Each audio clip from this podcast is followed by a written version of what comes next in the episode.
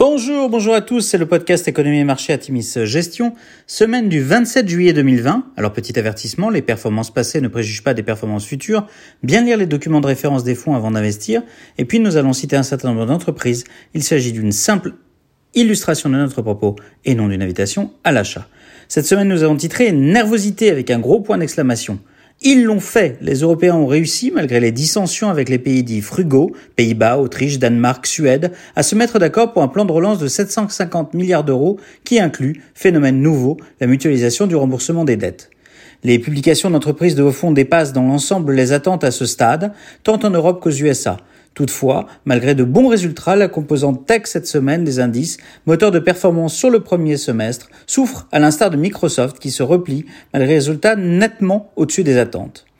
À noter par ailleurs la bonne publication de Tesla, valeur du fonds Atimis Industrie 4.0, avec un chiffre euh, d'affaires de 6 milliards de dollars, 17% au-dessus des attentes du marché. Le groupe réussit à afficher un quatrième trimestre de résultats positifs qui lui permettent d'être dorénavant éligible à l'indice SP500.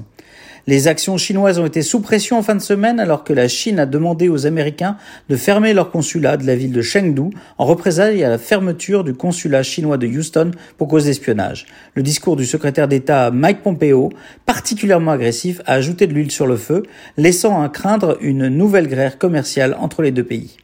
Meilleure lisibilité européenne oblige, l'euro continue son appréciation significative contre dollar. Sur la semaine, l'euro-dollar progresse de 2% et franchit la barre des 1,1650.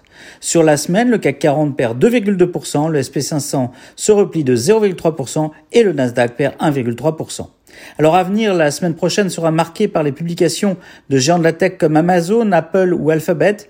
La forte hausse récente de ces titres pourrait rendre les investisseurs nerveux en cas de déception.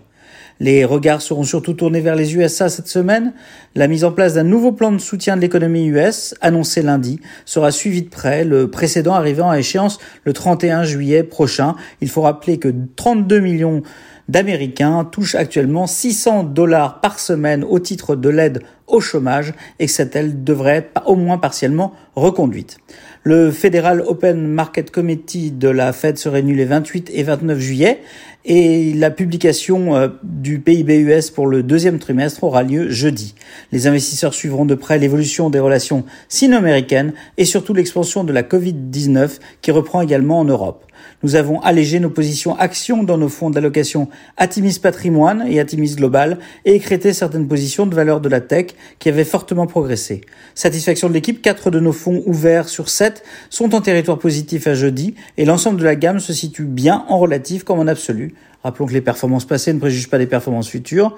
Nous concentrons nos investissements sur les dossiers de haute qualité. La nervosité du moment ne doit en effet pas nous faire dévier d'une trajectoire de long terme guidée par la pertinence des thématiques et la qualité des dossiers choisis pour vos fonds. N'oublions pas que cette nervosité peut déclencher des opportunités d'achat.